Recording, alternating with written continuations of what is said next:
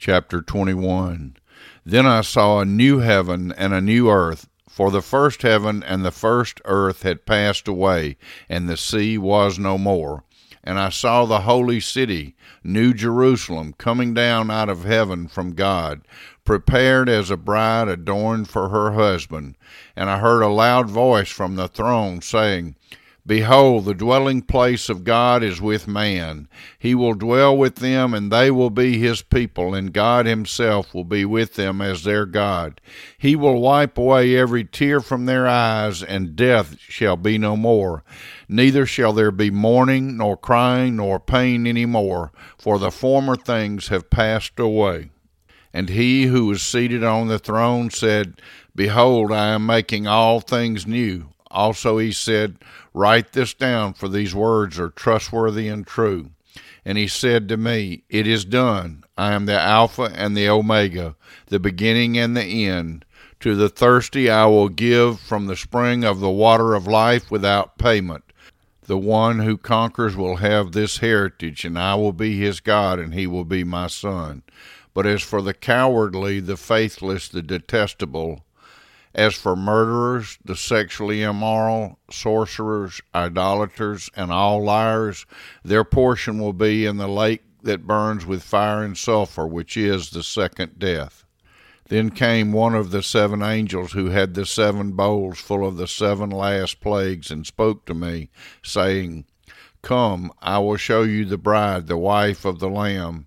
And he carried me away in the Spirit to a great high mountain and showed me the holy city Jerusalem coming down out of heaven from God, having the glory of God, its radiance like a most rare jewel, like a jasper, clear as crystal.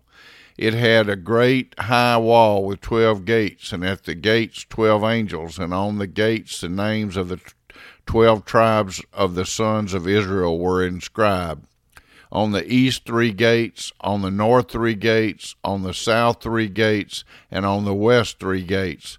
And the wall of the city had twelve foundations, and on them were the twelve names of the twelve apostles of the Lamb. And the one who spoke with me had a measuring rod of gold to measure the city and its gates and walls. The city lies four square, its length the same as its width. And he measured the city with his rod, twelve thousand stadia. Its length and width and height are equal.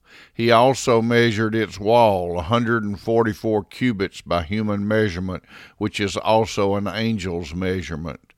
The wall was built of jasper, while the city was pure gold, like clear glass.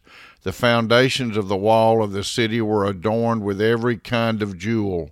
The first was jasper, the second sapphire, the third agate, the fourth emerald, the fifth onyx, the sixth carnelian, the seventh chrysolite, the eighth beryl, the ninth topaz, the tenth chrysoprase, the eleventh jacinth, the twelfth amethyst. And the twelve gates were twelve pearls, each of the gates made of a single pearl, and the street of the city was pure gold, like transparent glass.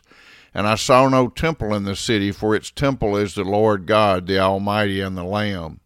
And the city has no need of sun or moon to shine on it, for the glory of God gives it light, and its lamp is the Lamb. By its light will the nations walk, and the kings of the earth will bring their glory into it, and its gates will never be shut by day, and there will be no night there. They will bring into it the glory and the honor of the nations, but nothing unclean will ever enter it, nor anyone who does what is detestable or false, but only those who are written in the Lamb's book of life.